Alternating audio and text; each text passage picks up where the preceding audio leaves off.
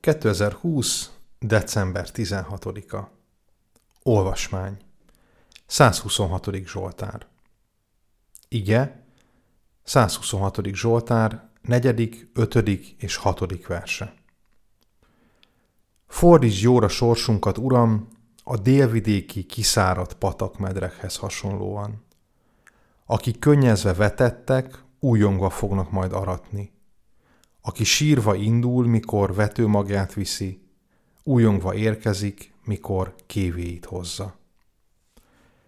A tudósok arra gondolnak, hogy a 126. Zsoltár utolsó verse egy ősi közmondás lehet.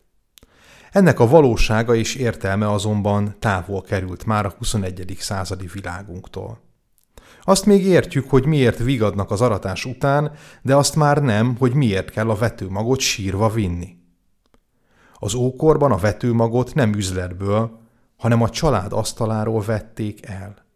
A betevő falat került a földbe, ami aztán vagy termett, vagy nem.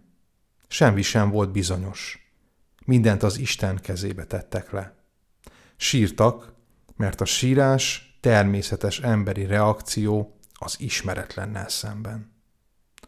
A 21. századi életünk gyengességére kérlelhetetlenül rámutatott a járvány. Sokan sírnak, mert rádöbbentek, nem ők irányítják az életüket. Ahogy a földműves nem tud parancsolni az időjárásnak, úgy mi sem egy parányi vírusnak.